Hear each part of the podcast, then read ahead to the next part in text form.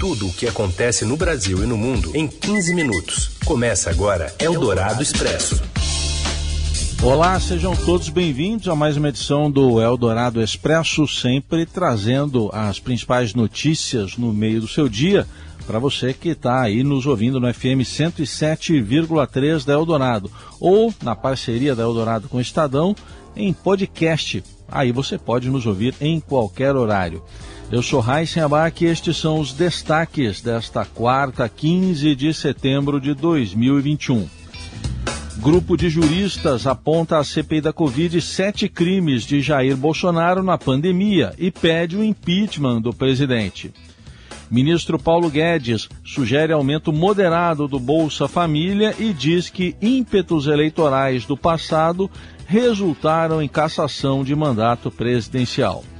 E mais, o reflorestamento que deu um respiro à Mata Atlântica e a rebelião dos clubes ameaçando parar o Brasileirão. É o Dourado Expresso. Tudo o que acontece no Brasil e no mundo em 15 minutos. Juristas apontam à CPI da Covid sete crimes de Jair Bolsonaro na pandemia e pedem o impeachment do presidente. Você confere agora os detalhes direto de Brasília com a Júlia Afonso. Júlia, boa tarde. Boa tarde, Heisen.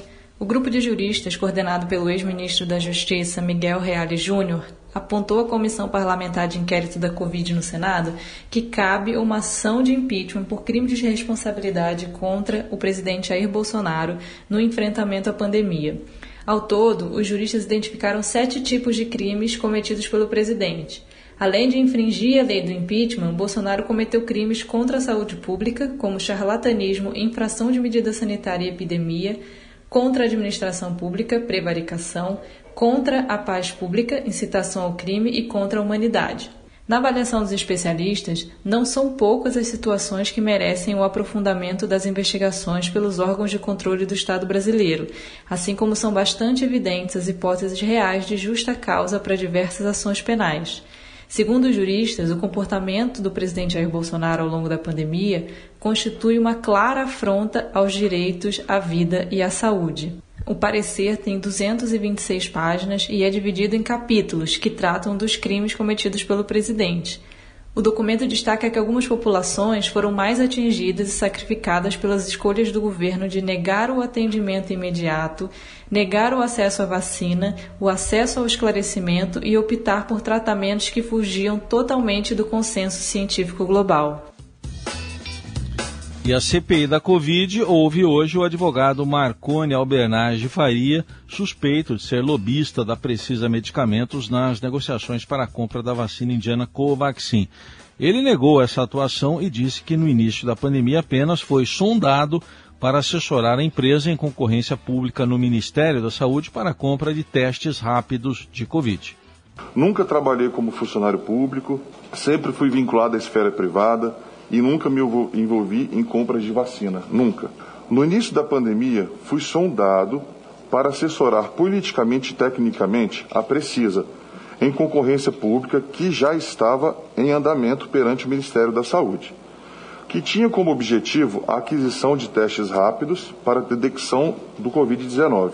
Como a concorrência já estava em andamento, não participei da análise do edital, habilitação ou apresentação de proposta da Precisa.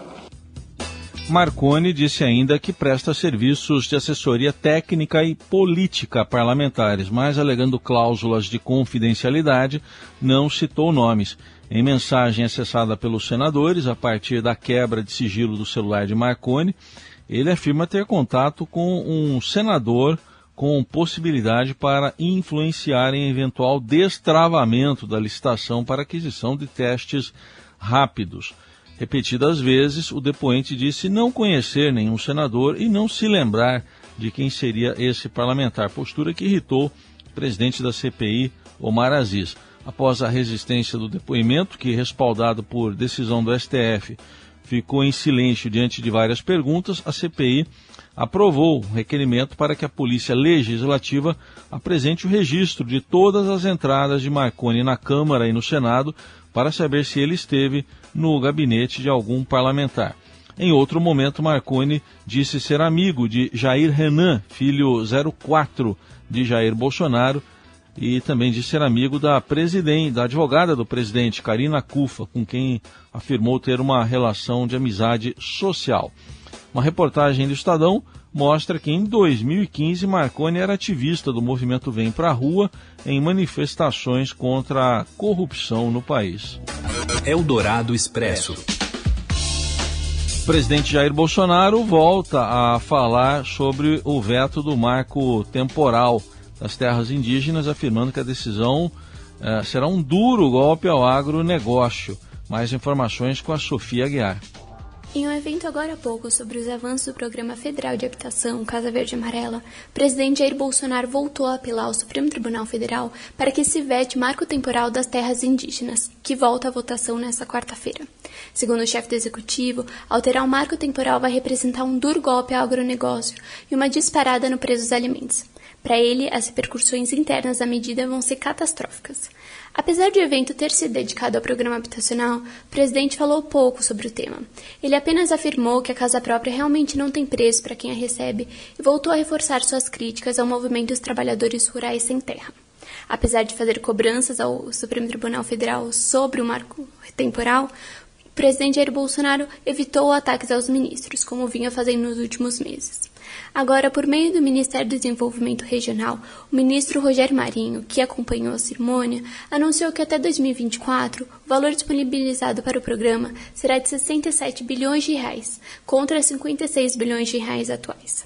Além do aumento dos valores absolutos, o ministro afirmou que estão sendo estimadas a entrega de 150 mil novas unidades habitacionais, além das que já estão disponibilizadas. Eldorado Expresso. Enquanto o governo busca espaço no orçamento do ano que vem para tirar do papel uma versão turbinada do Bolsa Família, o ministro da Economia defendeu nesta quarta-feira um aumento moderado do benefício médio do programa de transferência de renda. O ministro defende que o benefício médio do Auxílio Brasil, que é o novo nome do Bolsa Família, fique em 300 reais mas há dois pontos que travam a nova versão do Bolsa Família. Durante um evento, ele disse que ímpetos eleitorais aconteceram no passado e resultaram em impeachment e que não quer que isso se repita.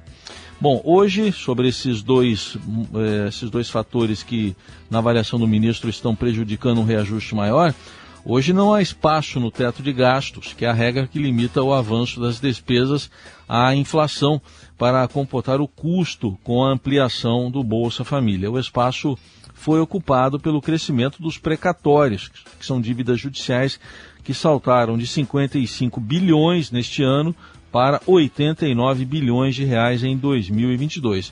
A outra ponta está relacionada à Lei de Responsabilidade Fiscal, que prevê que uma medida de aumento permanente de despesa, como ampliação do Bolsa Família, por exemplo, precisa vir acompanhada de uma fonte de custeio, isto é, uma receita também duradoura que seja capaz de financiar o gasto. Eldorado Expresso. O estado de São Paulo recebeu hoje 465 mil doses da vacina anti-Covid da AstraZeneca e espera completar nesta semana o total de um milhão de doses em atraso. A informação foi dada pelo secretário estadual da Saúde, Jean Gorenstein, em entrevista à Rádio Eldorado. Ele ressaltou que também foram enviadas 500 mil doses da Pfizer e que essas vacinas, ao lado da Coronavac, são suficientes para a sequência do programa de vacinação, incluindo a dose de reforço em pessoas a partir dos 60 anos. Qualquer um dos imunizantes disponíveis são capazes de fazer esse efeito que nós chamamos de efeito buster, é um reforço vacinal. Apesar do grupo de adolescentes não representar um risco de evolução de doença grave, são eles os grandes precursores, os disseminadores de vírus e manutenção da circulação do vírus na população. Sejam porque circulam mais e acabam aí levando o vírus para aqueles que são mais vulneráveis de, de, de desenvolver formas eh, mais graves e até fatais.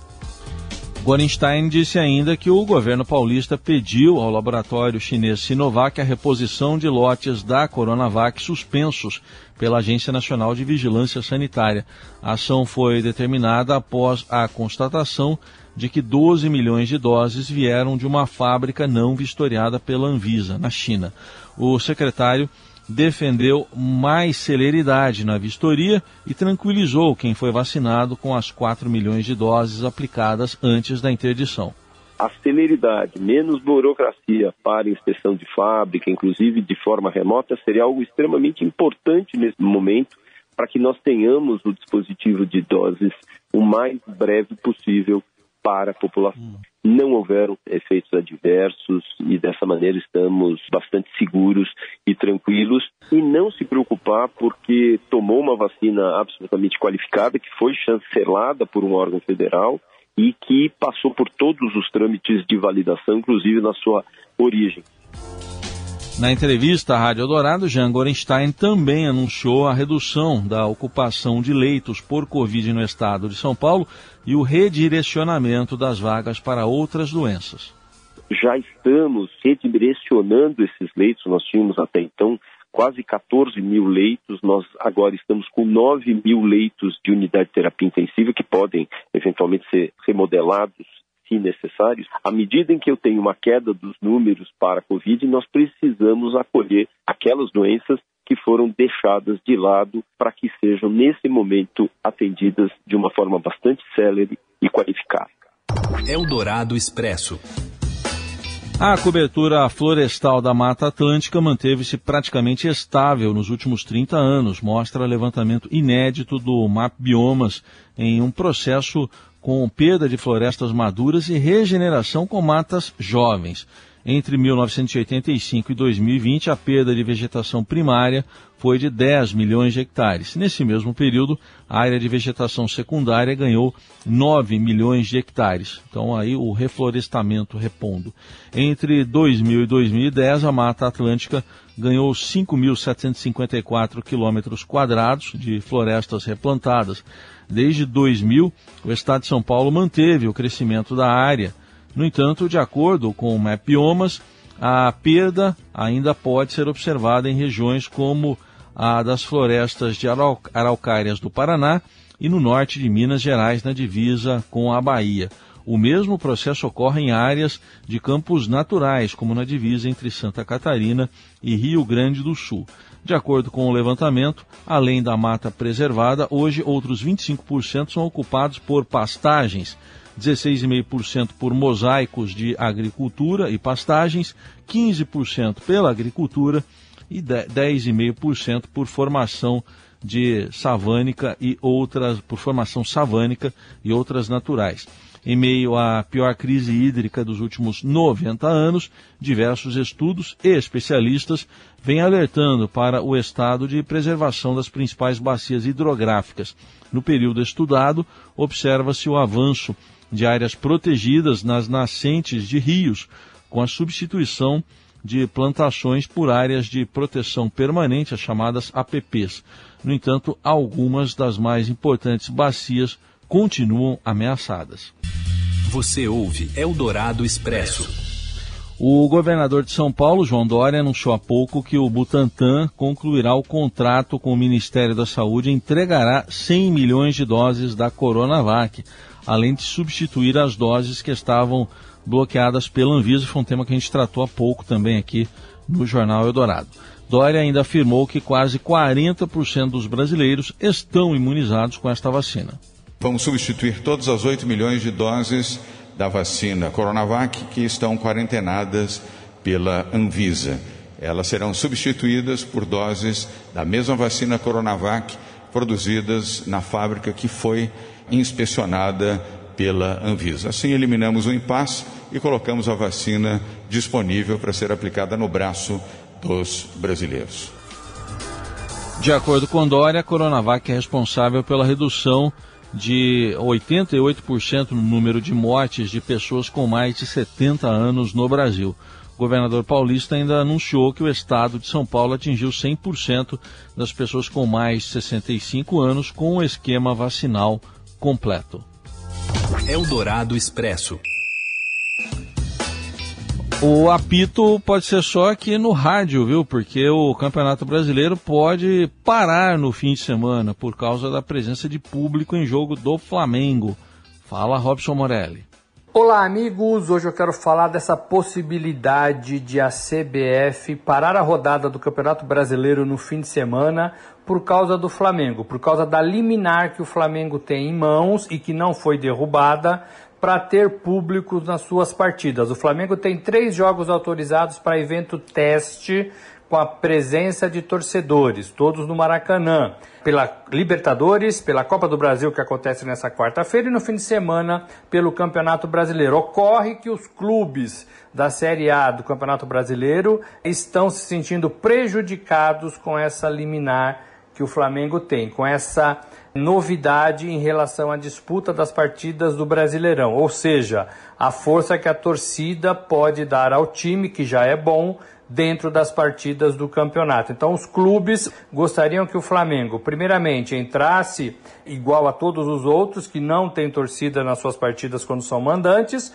ou que todos os clubes, de modo geral, abrissem seus portões para o torcedor. Como isso ainda não foi possível por causa da pandemia, as secretarias de saúde dos estados e os próprios governadores dos estados estão segurando, estão revendo a postura. Em Minas Gerais, por exemplo, em Belo Horizonte já foi autorizado a participação de público de algumas partidas, mas não todos os estados. E existe uma combinação, um acerto dos clubes da Série A de abrirem seus portões todos ao mesmo tempo. Só quem está fora desse combinado é o Flamengo. No fim de semana, o Flamengo recebe o Grêmio de Porto Alegre do técnico Filipão. Acho pouco provável que a CBF tome essa decisão porque envolve o alinhamento de outras partes, como televisão, como patrocinadores, a própria CBF tem o seu produto e não vai gostar de parar esse produto por causa disso. Então, é uma decisão muito difícil de acontecer, mas existe o pedido na mesa do presidente da CBF.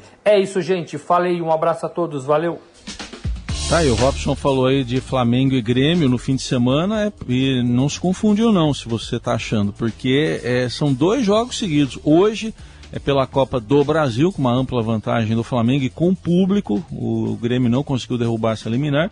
E no fim de semana os dois voltariam a jogar pelo Campeonato Brasileiro. A gente continua acompanhando esse caso para ver no que, que vai dar.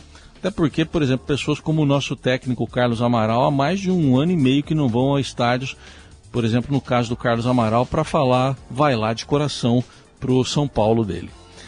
Bom, estas notícias você acompanha também a atualização no portal do Estadão, nas nossas plataformas, na Rádio Eldorado.